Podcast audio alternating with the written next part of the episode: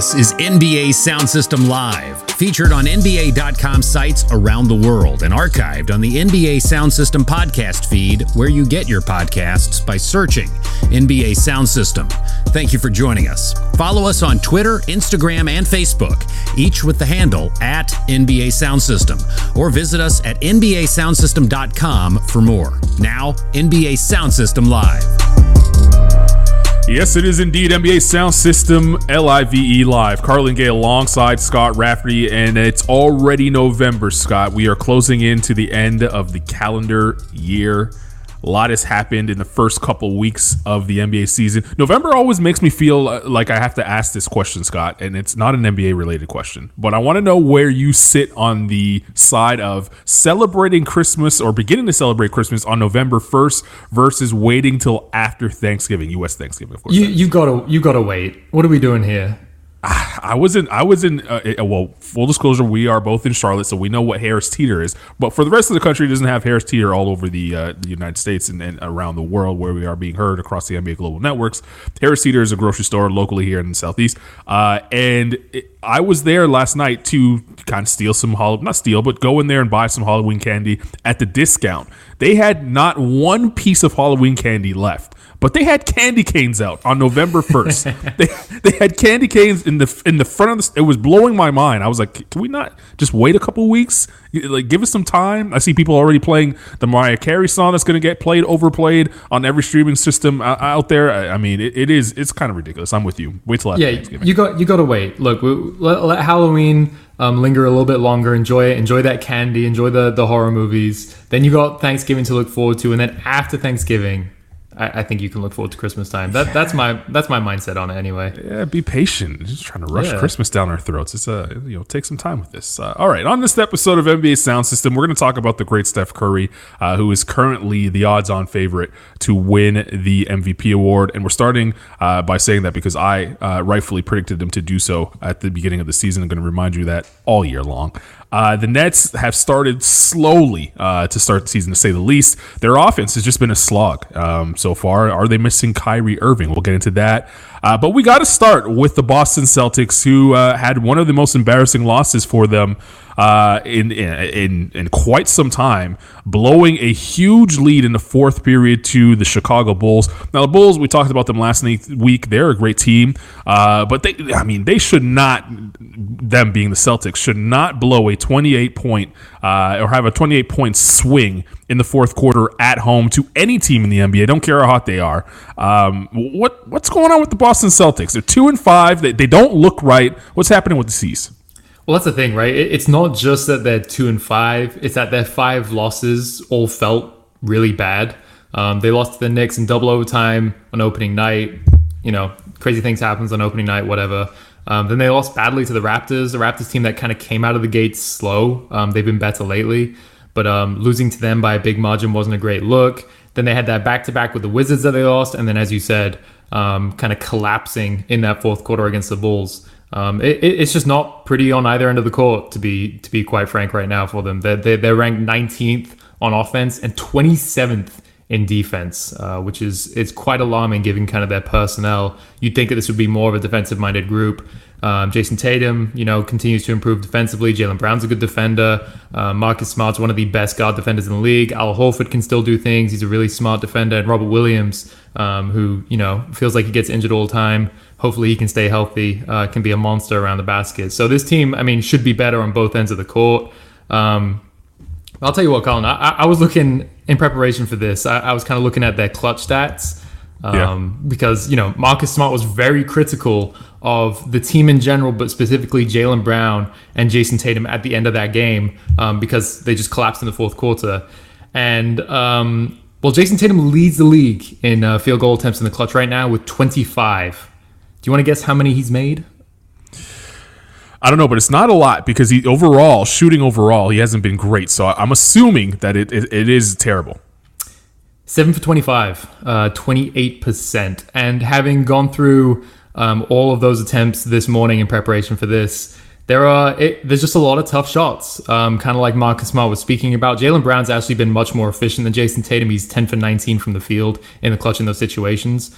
Um, but it, it just, it really does in that game. Like it just feels a lot of uh, one-on-one, one dribble pull-ups, like Jason Tatum attacking Alex Caruso on an island. And Alex Caruso is a fantastic defender, even though he's given up size to Jason Tatum. And it feels like offense just should come easier to both of them.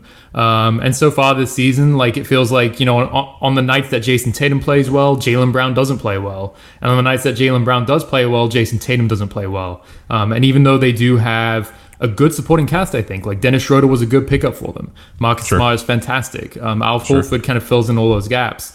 I mean, right. this team is not going to be, um, you know, in a playoff position or contending position if Tatum and Brown aren't firing all cylinders at the same time together. The quote that uh, you're referencing is uh, goes as follows from one Marcus Smart, and I quote, "Every team knows we're trying to go to Jason and Jaylen.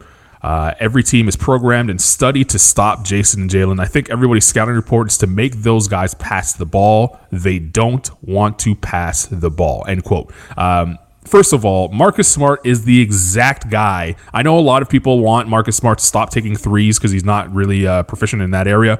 But Marcus Smart is the exact guy to go out there and call both Brown and Tatum out uh, in this manner, especially the way that they've been clunky down the stretch. As you mentioned, they, they haven't been good in clutch games. They've played the most uh, clutch minutes um, per game uh, since, since the start of the season. They're they're one and four in those five games, and their offense is just clunky. It just doesn't look good.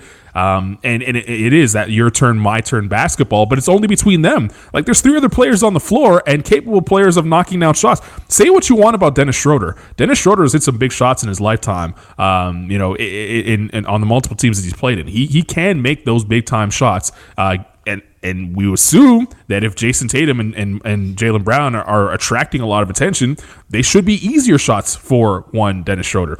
Marcus Smart, again, say what you want, but he he is going to be a threat from the three-point range if he's wide open. And then when Al Horford is, is healthy, uh, he's another guy that can knock down a big shot or two. Does this fall more on Jason Tatum and Jaylen Brown, or is this on new head coach Ime Udoka? Yeah, I, I'm always, it, it's hard to criticize coaches because you just don't know what happens behind the scenes. And sure. this is, you know, he's a first-time head coach, just took over this new team. There's going to be an adjustment period. Um, but again, wasn't the reason he was brought in was for this, like to, to elevate, you know, Jason and, and, and Jason Tatum and Jaylen Brown, like to elevate them, to to have them fit a lot better than what they have been? Because we've seen this story before, right? Brad Stevens had right. this same story played out. Uh, it, the, the pieces are around them. It feels like they have talent around them. It feels like the the correct talent's around them. But, you know, I, I agree. It is early, but we should start seeing some level of change. But it's been the same story. You, I mean, yes, you would think that there'd be some level of change. I still think it's too early to kind of criticize him completely for this slow start. Um, but, I mean, one of the things that stands out for me, there was a lot of talk last season about how this team didn't really move the ball. And even when you look at this roster now, they've made some good additions. They still don't really have like like a ball mover. Do you know what I mean? Like, Jason Tatum has made strides as a passer. Jaylen Brown can pass. Dennis Schroeder can pass. Marcus Smart can pass. But none of them are like pass-first players who's going to get everyone involved. Like, Horford, to me, might be the only player that I'd say is like a really like a ball mover, um, at least in that starting unit or the, the top six or seven like that. And, you know, unless you have more players like that who are going to move the ball, get others involved, cut, Um, get the defense moving, it can be really stagnant. And I do think, you know, Jaylen Brown and Jason Tatum both have a role to play in that because, you know, like Marcus Smart said after that game, like, everyone knows that they're two of the best scorers in the league, guys who can make tough shots, get their bucket in a variety of ways. Like, I just pointed out Jason Tatum's, what, seven for twenty-five or something in the clutch this season. Like, yeah, he takes some really tough shots. He's also capable of making them. Like, he's proven that before. And I think he's just kind of in a little rough patch right now. And Jaylen Brown admitted that he's having, um, he's still dealing with some after effects of having COVID. That could play a role in kind of his up and down performance to start the season as well. Um, but I, I think, you know, they both can be better in that regard too. Um, I mean, there's some concerning signs for Tatum in particular. Like, Michael Pena of, of Sporting News pointed out that Tatum's, the, the percentage of field goals that Tatum attempts around the basket has declined every single season he's been in the league, and right now it's at a career low. Um, mm-hmm. That that's just not a great sign for a guy who, yes, can hit pretty much any shot that you want, off the dribble, step back, side steps, whatever. He's still a tremendous athlete, super long arms, athletic, can finish around the basket, should be able to finish around the basket against a lot of people, should be a guy who lives at the foul line. Um, right. And also his assist rate is down compared to last season as well. Small sample size. We're only, what, seven games into the season for them. Um, but, you know, they, they do need to turn it around because um, this team coming into the season, I think a lot of people expected them to to definitely be in the play-in mix, um, but even possibly kind of in a, a solidified playoff position as well. And that's why I think I'm putting the blame here in this situation square on the shoulders of Jason Tatum. Um, you know, like you, we're not in the locker room, so we have no idea what's being said by Ime Udoka, so I'm going to give him a pass there. Uh, Jaylen Brown is, is shooting terrific from the field, uh, almost fifty percent from the field, uh, you know, just above, you know, just under thirty-eight percent from three-point range. He's doing his thing there. Jason Tatum is struggling from the field, and, and you brought up the stats of how much, uh, how many jump shots are, are being taken away from the bucket, um, but it's showing up, you know, in his field goal percentages. He can't be shooting under forty percent from the field. Like that, that's not good enough. You can't be shooting under, uh, you know, thirty percent from three-point range. And then even when you get to the line, he's shooting under eighty percent. Those are all, all, all awful numbers and all career lows for him. And the production points per game hasn't stopped. You know, it, it's still going to be there because he's taking a, a high level of volume, but you cannot have that poor, uh, you know, shooting and, and watch and then have your teammates kind of stand around, watch you take these difficult shots, miss them, especially in moments where they feel like they may be open or, uh, you know, there could be a bit of play there. You're making them, no one can say anything about it, but you can't come to the table shooting under forty percent and then going out there, taking these level of difficulty shots that aren't falling. Yes, you can make them, but right now they're not falling. The blame is on you to get this right. You either move the ball or figure out a way to get to your spots better than what you have been so far this season. The nice thing is we're still so early into the season that he's going to probably shoot like ten for sixteen in his next game, and he's going to be shooting forty-seven percent from the field on the season, and this will all sure. feel outdated. But, in, you know, in saying that, Um, again, watching the video and stuff like that, it does feel like he's settling for a lot of tough shots. Some of the stats point to him, you know, not getting to the basket as much. That's not a good sign. His assists are down. Um, I mean, there's, there's, I think it's fair to say there's definitely stuff that they need to work on. Um, cause again, five losses, not exactly good losses. Um, some of them have been absolutely terrible, like that loss against the Bulls when they just blew it in the fourth quarter. Um, and even though there are some new pieces around them, um, their core has been the same for a long time now. And it's, I, quite frankly, like I, I'm just surprised that they're off to this bad of a start, even with a new head coach. I as well. Um, the team that beat them uh, in in uh, Monday's win, uh, the Chicago Bulls. We talked about them last week. Um, they're here uh, again. You know, uh, a topic of discussion because they're playing really good basketball. They did lose against the Knicks uh, in a game that they probably, uh, you know, the Knicks. Their Knicks are one of those teams that if you don't bring it for all four quarters, they're going to embarrass you or, or at least take away victory. And Chicago brought it for the second half. Didn't really show up in that first half, which is surprising because it was Joakim Noah night, and I thought that we're going to be so there was going to be so much energy in that building, and and the Knicks felt like they kind of sucked that out of the uh, the air. And Chicago made a, a fake comeback, I'll call it, late in the fourth quarter, and, and the Knicks are able to prevail. But this Chicago team, I think, is really good. We we talked about it last week, wondering if they could sustain it. They have a tough stretch coming up. Um, but you brought up some you brought something up that was quite interesting for me, uh, and I want to know your thoughts on it. Uh, this happened in our N B A Slack that we uh, we have uh, you know over at N B A Global. Uh, normally in these situations, Scott likes to put these blind resumes in there. And for those of you who don't know what a blind resume is, uh, it's basically he, he he lines up two players or even three two player stats uh, next to each other, removes their name, and asks someone to either vote A or B for player A or player B. Normally, I I I figured out a way to kind of spot the trick because normally Scott tries to trick us. I figured out a way, and I won't give it away here because I I don't want to lose my my one tell. But there is a tell that I like to go to to normally get out of it because sometimes I'm picking Speedy Claxton over you know uh, you know Steve Nash in his prime. Um, so I want to make sure that I don't lose that tell. But in this situation, you lined up DeMar DeRozan and uh, Zach LaVine stats side by side, and they're almost identical. Both of them having terrific starts this season. I want to know from you though. Because uh, they're both having all-star caliber years. If LaVine was an all-star a year ago, you know, DeRozan could be an all-star this year if the Bulls continue on the stretch. Whose team is it? Because that's the question that N B A fans always want to know. Whose team? Is it Zach LaVine's team or DeMar DeRozan's team? So what you're telling me is I need to step my uh, blind resume game up because I've been doing it for too long now and you you figured me out. Um, I, I, I found the tell. Look, I, I mean...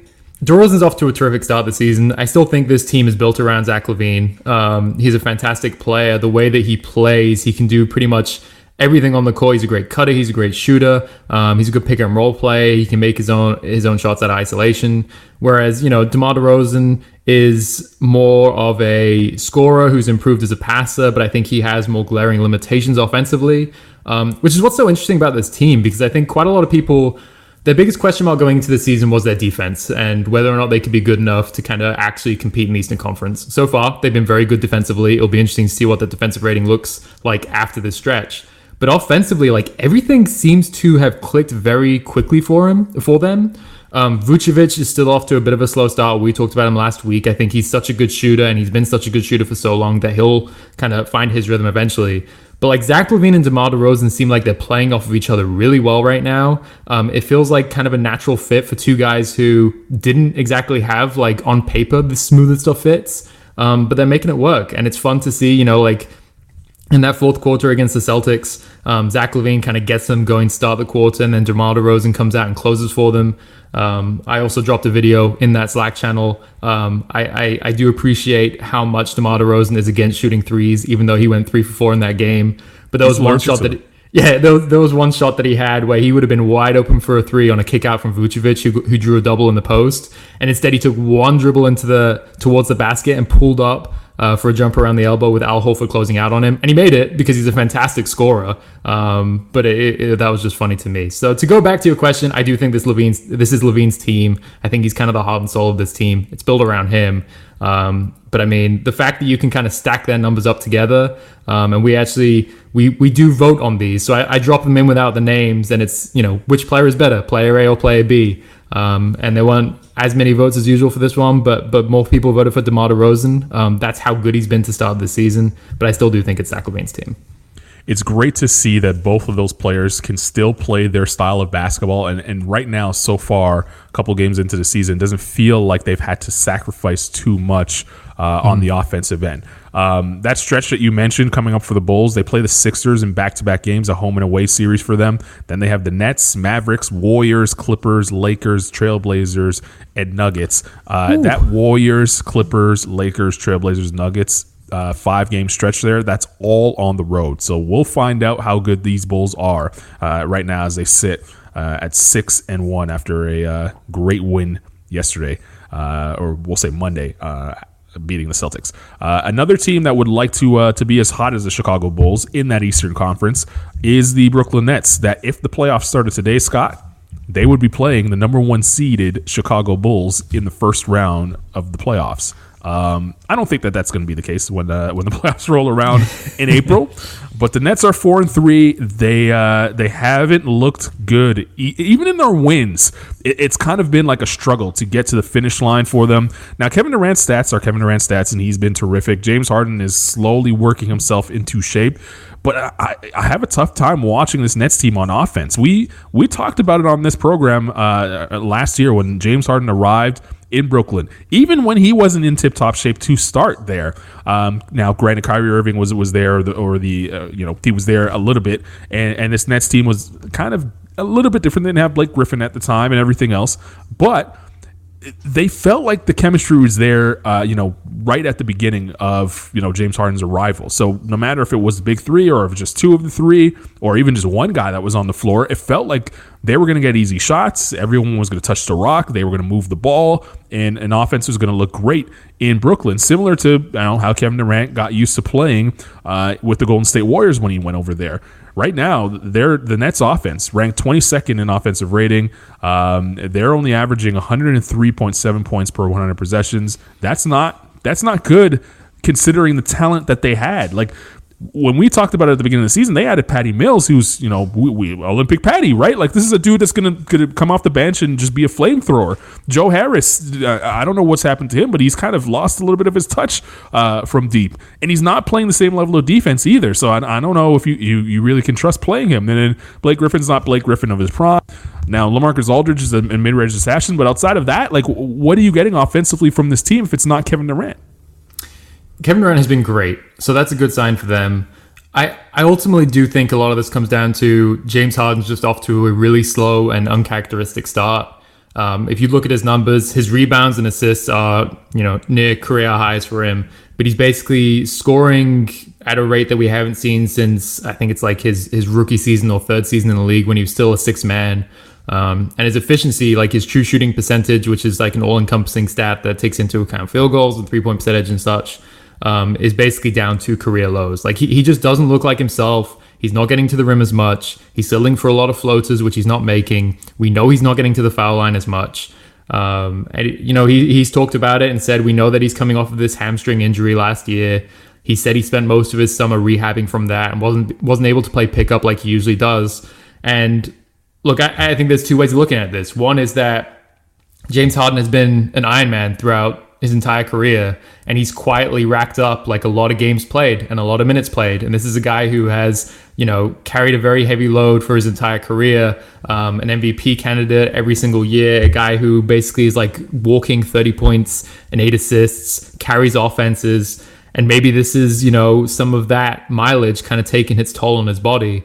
Um, but I do think, you know, he, he was still so good before that injury last year. Like, it, it's easy to forget that a lot of people were down on Harden because of the way that he started that season with the Rockets. Um, and then he joined the Nets and he he really did like enter the M V P conversation. Like he right. was that good. Um, right. So I, I chalk this more up to him having a slow start because of the the whatever, the weird offseason for him, coming off that hamstring injury. Hopefully he can kind of refine refine his form. And I think once that happens, and if that happens, I think a lot of this stuff will start to fall into place because, um, you know, this team was offensively like one of the greatest teams we've ever seen in N B A history statistically, with James Harden, Kyrie Irving, Kevin Durant on the floor. But they were still very good offensively with without Kyrie on the floor, um, because that's how good Harden and Durant are together. So I, I, I do think it's just going to take a little bit of time for them. Um, I thought they would hit the ground running even without Kyrie. That hasn't happened, but I, I'm not I'm not I'm not like hitting the panic button just yet. I'm not hitting the panic button either, but I do think that it's more than James Harden. I think he's taking a lot more blame than he deserves in this situation, and I'll tell you why. And you, you tell me if I'm crazy for thinking this way. Okay. Last year in the postseason, right, James Harden gets injured, he comes back, and he's not himself clearly in those last three games against Milwaukee Bucks. Like he's he's just basically a decoy out there, right? He's not giving you anything. Mm-hmm. He can barely move. Um, but here are his here's his stats in those three games that he did play after the hamstring injury.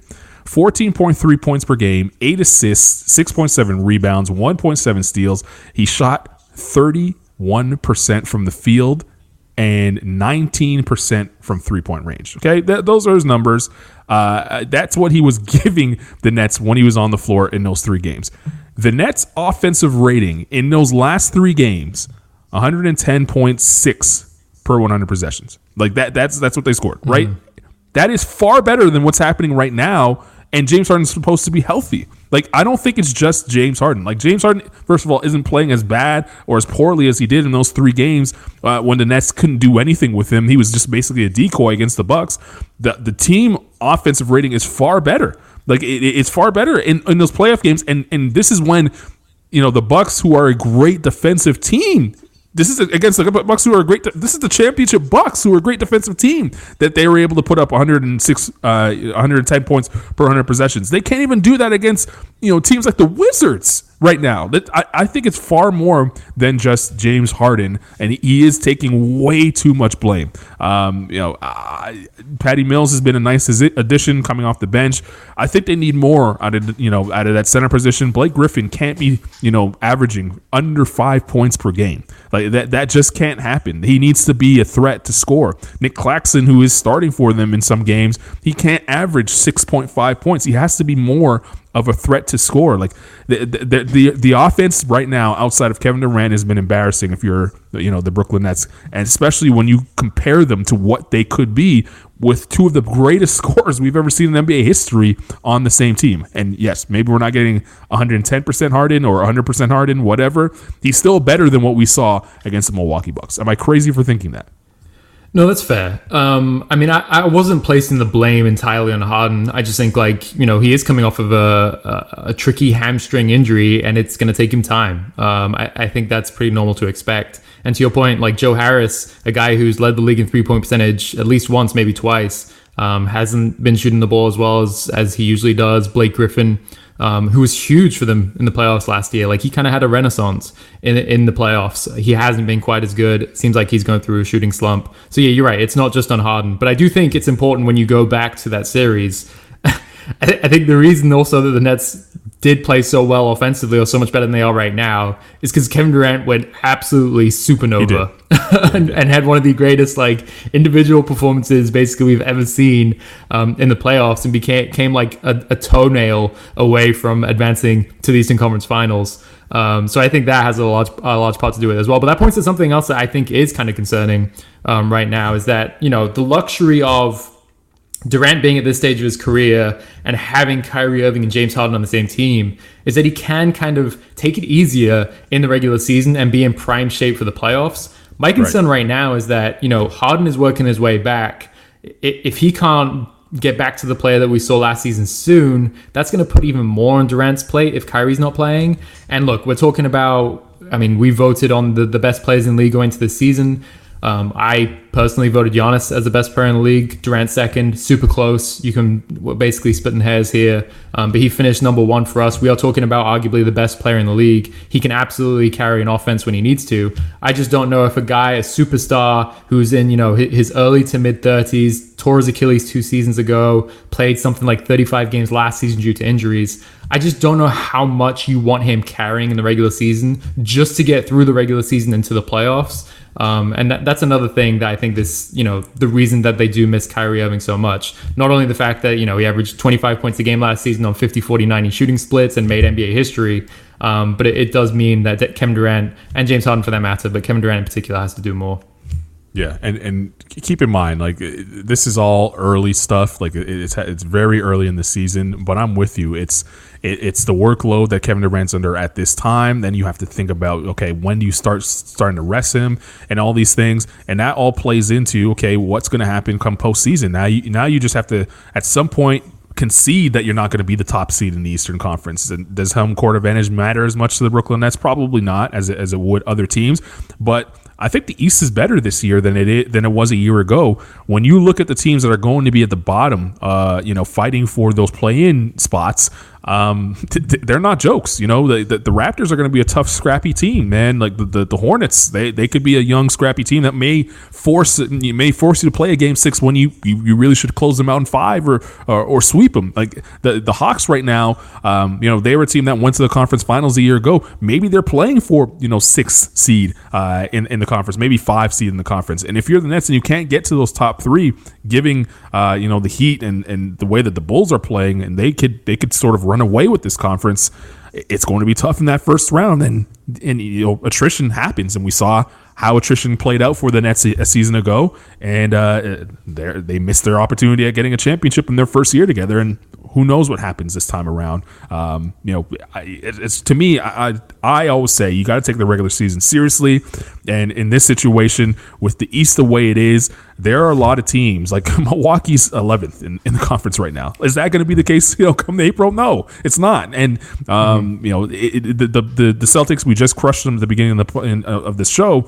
But they're going to be there. They're going to be in the mix. And, you know, if they're healthy a year ago, I don't think the Nets get past them in five. You know, Jaylen Brown missed the entire series, the entire playoffs. They don't get past them in five. It, maybe that's a six-game or maybe even a seven-game series. Like, that happens, uh, you know, before you know it. Uh, and if you don't take the regular season, you know, you know seriously, those those first-round series can turn into to, to wars that you don't want to be in. Yeah, the uh, I feel like maybe the top of the East. I mean, last year it was the seventy-sixers, the Nets, and the Bucks. Like, right. I, I think right. going into the playoffs, everyone considered each of those teams like legitimate title contenders. I don't know if there's three teams in the East that we can do that for right now. Um, but to your point, that like whatever. I actually, I, to- I, I disagree with that. I disagree with that. I okay. think I think right now, not that they're not sitting at the top, but I still consider the Nets, Bucks, and Heat title contenders. Like, I, I think those three teams would be title contenders in my opinion. That's fair. I, I mean, I came into the season thinking it was it was Nets, Bucks at the top, and then a bit of a gap from the Heat. But I mean, the Heat have been absolutely incredible. Um, Lowry isn't even playing that well by his standards, um, and they're five and one. Have I think the best defense in the league. Um, all that, but I mean, going back to the point, it's, it whether it's two or three teams at the very top. um, that like four to ten range. Like there's gonna, to your point, there's gonna be some very good teams that are in the six, seven, eight position fighting for the play-in tournament. Whether it is, you know, even a, a Philadelphia, like the, the Wizards have been kind of feisty to start this season um, and look pretty good. The Hornets, the Hawks. Um, yeah, I, I, I think generally speaking, like the middle of the East is more competitive this season. Um, and, you know, every season it feels like every team comes in thinking that, you know, they want to compete and win win a title and all that. But it does feel like there's less teams that are kind of tanking outright to start the season. Like there's a lot of teams fighting for playoff positioning and play-in tournament. Yeah, and there's a lot of teams that I always say, and you know, in the first round, that number one seed's so important because it you you can almost guarantee yourself, uh, you know, a five game series. You know, if if you come out and play the right way, I don't know if I can say that this year. Like the, that eighth seed mm-hmm. is going to be a tough. It's just going to be annoying to play whoever's in that eighth spot, and the further you go up that ladder, uh, that just extends maybe and adds an extra game that you just don't want to play. So um, the Brooklyn Nets, you know, their offense has an opportunity to get going. Like I said, I don't think it's all on Harden, uh, but. We'll we'll see if they can get it together uh, without Kyrie Irving uh, here in the near future. Um, Steph Curry, man, uh, he he's been balling. Scott, he has been balling. Uh, he has. He's he's my uh, favorite to win M V P. He was my favorite to start the season, and um, you know this this team without Klay Thompson is playing really good basketball, and it, and it really is because of him. I mean, he's he finished third in M V P voting last season. Um, he's leading the league in scoring this season. Uh, the team is deeper, but they're still, you know, without Klay Thompson, they're still without James Wiseman. Um, so that they're going to get more pieces coming soon. But I mean, he's just, it's, it's hard. I feel like I've just run out of words at this point. Like he's, he's the greatest three point shooter in N B A history, but the way that he plays is just so infectious. Like he gets everyone moving. It gets everyone passing. It gets everyone cutting. Um, we've talked about it for years now, but his gravity, like his willingness to set screens for everyone, Um, it just opens up high percentage opportunities everywhere. And the fact that, you know, this team has improved, but there's still not like, there's not that much offensive firepower out of Steph Curry. Like there's not that many guys on this team who you can consistently create their own shot. Um, and to think he's like the center of attention of every team's defense and he can still, you know, find a way to score thirty points a game efficiently, hit, you know, a handful of threes and just make the other team look silly doing it. Um, he, he is absolutely remarkable. You did call him for M V P going into the season. We'll see if that holds. I have Giannis um, as my M V P going into the season, which the Bucks are pretty short-handed right now, mm-hmm. and I think that's kind of played into their slower start than expected. They're only three and four, um, but Giannis has been incredible, and I think they're gonna they're gonna pick it up when everyone gets back. But um, that shouldn't take away from this Steph Curry conversation because he he really has been um, absolutely fantastic. Picked right right where he left off after last season. Um, and I mean, the Warriors are looking pretty good right now. Uh, it's yeah. it's going to be fun to see when they get everyone back. Yeah, the only the only cause for concern uh, for the Warriors right now is if, if Steph Curry's not on the floor, they're just they're just terrible offensively. Like it, they're with Steph Curry on the floor, they have an offensive rating of one thirteen point one. The minute he sits down, Scott, it goes to eighty-six. Like that's not even Ooh. winning you games in the nineteen seventies. Like I mean, not maybe not the seventies. They were scoring a lot then, but the, the the nineteen nineties. Like that's not even winning you games in the nineties when they it was just bully ball. Like the, you you would you would struggle to beat a team in the nineties scoring eighty-six points. Um and and that's what's happening right now per one hundred possessions for uh, the Golden State Warriors when Steph sits down. So that ain't good. Um, they, they which but that could change if Klay Thompson comes back and Klay Thompson is Klay Thompson um, when he does come back. So you know they could stagger those minutes and, and their offense just gets that much better having him on the floor.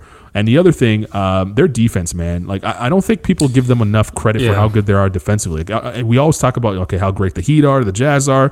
The Warriors are right there with them defensively, and, and I don't think people give them enough credit for how well they've done defensively over the last couple of years. They were a top five defense last year. They're gonna they look like they could be a top five defense again this season. They're number three in the league right now, um, and that is. In large parts of the reason why they are, you know, five and one and off to a great start. I mean, what Steph Curry is to their offense, Draymond Green is to their defense. Like he, sure. he's one of the smartest defenders we've ever seen in N B A history. Um, a guy who can defend every single position. He's just, he's just a genius. Like he quarterbacks that defense for them, um, and they they have good defenders around them. You know, Andrew Wiggins has improved tremendously on that end of the court. Um, Steph Curry, I feel like, I feel like had a reputation as a bad defender just because you know we watched. LeBron pick on him in the finals year after year. Sure. But that was only because he was the weakest defender on one of the best defensive teams we've ever seen. And even then, like, he's a good defender. Like, he, he mm-hmm. competes. Um, so that, yeah, to your point, I mean, I mean, it's it's a great point. They were a great defensive team last year. They're a great defensive team right now. I think that's going to hold. And again, hopefully, you know, Klay Thompson comes back. He was one of the best backcourt defenders in the league during his uh, kind of prime before he got these injuries. I don't know if I'm going to expect that from him, but, you know, having him back on the court will help. Maybe Andrew Wiggins steps up even more defensively and takes on some of those assignments, so it takes a little bit off, off of Klay's load. Um, but, yeah, this team, it, it is funny because I think, you know, all Steph Curry teams, we just think that they're incredible offensively, but the Warriors weren't that great offensively last year. It was mainly their defense that powered them. So if they can kind of make those strides, which I think they will, um, with, you know, Jordan Poole continuing to improve, Klay Thompson coming back. I think that second unit will be better when everyone's healthy, like Jordan Poole, Jonathan Kuminga, James Wiseman. Like, that could be a fun second unit and potentially an effective one. And maybe that kind of closes that gap between how good they are offensively with Steph Curry on the court and how terrible they are when he's on the bench. Um, but yeah, this this team uh, this this team's just really fun, and it's it's it's because of Steph Curry on offense and, and Draymond Green on defense. Yeah, it's uh, it, they are must see T V. Definitely must see, t- must see T V. All right, uh, before we get out of here, let's empty the uh, notebook. I know you take notes every week on every game that you watch. Um, what weren't we able to talk about here that you want to give the people uh, a little bit of insight to? Hey man, Shai Gilgeous-Alexander's incredible. Um, nice. He proved it last year. I think he had more of an all-star case than than really got attention. Um, we obviously did not see him down the stretch because the Thunder, he was injured. I think he probably could have come back, but the Thunder sat him. Um, I think it's fair to say for tanking purposes. But he, he's just an absolute stud. He's one of the best scorers at his position. Um, I don't know if he'll be an all-star this season because maybe the Thunder are so bad that he doesn't get the consideration, but he's, he's that good of a talent. And, and he's, he's off to a great start this season, so that's good to see. Yeah, uh, on my end, uh, Steph Curry's brother-in-law is having a great start to the season. Damian Lee's balling for the mm-hmm. Golden State Warriors. Everyone's talking about Jordan Poole. Everyone's talking about Andrew Wiggins, how great Draymond Green has been. Uh, Damian Lee is uh, is averaging a career high in points, fourteen point two. He's shooting forty-six percent from three-point range. All that practice maybe with the family is getting him his uh, three-point stroke. He's getting it done. Uh, it is small sample size, and, and maybe he doesn't lead the league in three-point shooting by the end of the season. Uh, but just to have him as a three-point threat out there definitely opens up things offensively for this team, uh, mainly guys like Andrew Wiggins who can find uh, lanes a little easier, especially cutting lanes a little easier, which he's adept at doing. I've always liked him. I feel like he's uh, his improvements as, as a three-point shooter are huge, but he just he competes. He does a lot of the little things, um, and on a team that's built around a guy like Steph Curry, that's really important. Um, Portland Trailblazers are off to a uh, weird start this season. I think some of that's just because Dame is off to a, a slow start, and I expect him right. to bounce back because he's that good. But losing to the seventy-sixers by ten points um, when the Blazers were healthy, I think they were on a back-to-back, so I'll give them that.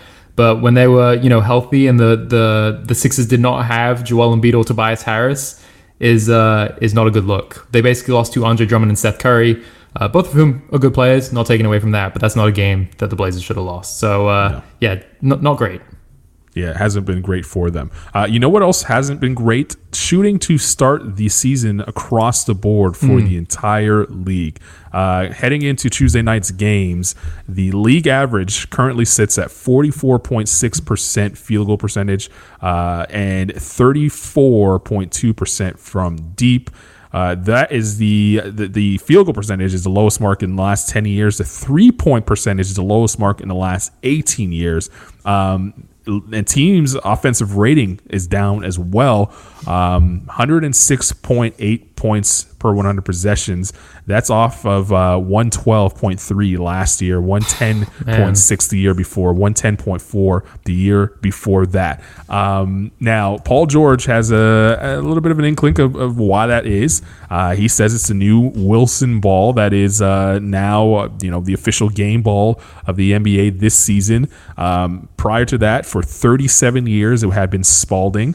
Um, but, uh, you know, shooting percentages are down. C J McCollum, of course, the the uh, the president of the Players Association, uh, apparently is taking some feedback from players. They will discuss that this week. I doubt that they're going to get rid of the ball, uh, but, you know, yeah. it, it is something that is uh, apparently affecting uh, everybody across the board. Uh, turnovers are also high, uh, fifteen point one per game across the board, league average, and that is the highest since two thousand six seven season. And you know why that's interesting, Scott? Because that is mm. the year that uh, the league and David Stern and uh, Spalding decided to switch out the old leather ball for the microfiber ball that only lasted uh, from October to December that season, uh, and it was quickly gone after that. But uh, fifteen point one is the highest turnover rate since that time. Again, I don't think they're going to get rid of the Wilson ball, but it is something to keep an eye on. It's funny, too, because you, you name all those stats, but I feel like I, I've enjoyed the games more than ever before to start the season. Like, the games feel faster, um, up-tempo, teams are competing. Like, I, I think, like, the game itself um, feels really good despite all those numbers. Um, last one from me. O G Anunoby shooting numbers aren't pretty. I think he's just shooting a shade over forty percent on the season. Right. But he's doing stuff that, you know, in preseason had every Raptors fan hyped, shooting off the dribble, um, doing some more things out of the post and things like that. And, you know, he's had big nights, like thirty-six points in a road win over the Knicks on Monday when he shot thirteen for twenty-seven from the field.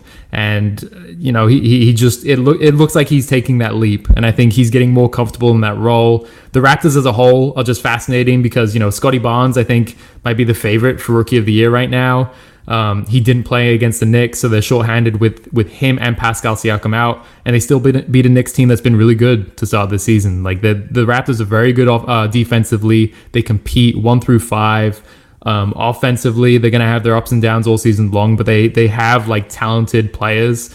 Um, they have probably, like, an eight nine man rotation, and it's going to be interesting to see how Nick Nurse handles that when Pascal Siakam does come back. Like, what do they do with the starting five? Are they just going to start O G, Scotty Barnes, and Pascal Siakam and just go huge? Um, I, I, the, the Raptors, as it, I feel like it's worth noting, too, after last season because they were they were kind of a depressing team, um, mm-hmm. but they've been really exciting to watch so far this season. Um, but O G in particular has been great. Yeah, he he, he really has. Uh, and that Raptor game that you, you referenced against the Knicks, like, they were on the verge of getting blown out in New York. Mm-hmm. The crowd was feeling it. They hadn't seen the Knicks in, a, in maybe a couple of games, and they were coming off the big win against Chicago, a, a nice road win, and, and they come back to the Garden, and the Garden's on fire, and, and that Raptor bench came on and, you know, flipped the switch, and all of a sudden, the Raptor victory uh, going away. So uh, that was an interesting game, and, and sort of maybe a statement win for for the Raptors to say, hey, we're not we're not done here. They're, the Raptors are again in that position where they're one star away from from mm-hmm. uh, from really making some noise. Like, they built a, a nice foundation. Again, they're going to have to get Siakam back, but if they can get one, like if if Bradley Beal says, "Hey, I want out," or if, you know, Dame eventually says, "Hey, I want out," like the, this is a place where is it is now attractive for that star that is not happy with their current situation uh, to to potentially go chase a ring. Um, last one for me, Rudy Gobert's balling, man. Like it, mm. the, the Jazz yeah. always kind of sleep, you know, fall under the radar, and we we always kind of I, I think we overlook how good Rudy Gobert has been uh, over the last couple of years because of the the playoff, you know, spotlight that gets put on him. He can't guard on the perimeter, all these other things. He's been really, really good for the Utah Jazz, and the Jazz as a whole have been really good. They look like a tough team to beat, man. And and who knows what could have happened last season if they don't get, you know, if Conley doesn't get hurt, if they don't face any injuries. Mitchell got hurt towards the end of the uh, the playoff, their playoff exit last year. I mean, who knows what could happen? Um, maybe they maybe they end up in the finals instead of uh, the Phoenix Suns. But anyway, Gobert averaging sixteen points, uh, which would be a career high for him. seventeen point two rebounds, which is by far uh, a career high for him, and that leads the league. He's just been getting it done. He's shooting seventy-two percent from the field. Like uh, he's he's taking less mm-hmm. shots, taking less field goals, and he's just going to the line more. Like he, he's just getting fouled more there, and he's he's converting seventy-two percent uh, free throw percentage for him this season would be a career high if he was able to keep that up. The blocks are a little bit down than what they were, uh, you know, the last couple of years. He was over two a game uh, each of the last uh, since his sophomore year in the N B A. But uh, it, it, the intimidation factor is still there, and I think the Jazz defense in front of him is doing a lot better of a job of, of staying in front of their guys. I think they had the the tendency of kind of, you know, maybe being a little lackadaisical, knowing that he would clean up a lot of the mess, but they haven't had to worry about that too much. And then the last thing, small sample size, of course, very small sample size. Uh, but when he's not on the court, their, def- their defensive rating is eighty-seven point seven. So, like, it's not all Rudy or bust anymore. And they're actually outscoring teams twenty-six point four points per one on possession when he's not on the floor. So, this Utah Jazz team, uh, pretty good. Also, I mean, some of that has to do with the fact that they, there was some blowouts there. But, you know, this Jazz team sitting at, uh, what are they, six and one now? Um, they, they, mm-hmm. at the top of the Western Conference. uh, five and one, top of Western Conference. Um, you know, they're going to be a tough team to beat uh, once again, and could end up with the number one seed in the postseason again. You know me, I'm not the uh, biggest Hassan Whiteside fan, but I feel like sure. the, every time I check in and watch him play, I feel like he's actually made some, like he's done pretty well for them in that backup position um, for the Jazz start of the season. So that, that could play a role in that too. Um, for what it's worth, Basketball Reference, they do their M V P tracker, which you can read about how they do it and everything like that. Right now, Rudy Gobert has the second highest probability for M V P, wow. um, eighteen point three percent. Wow. Jimmy Butler is actually running away with it right now, fifty-three point five percent.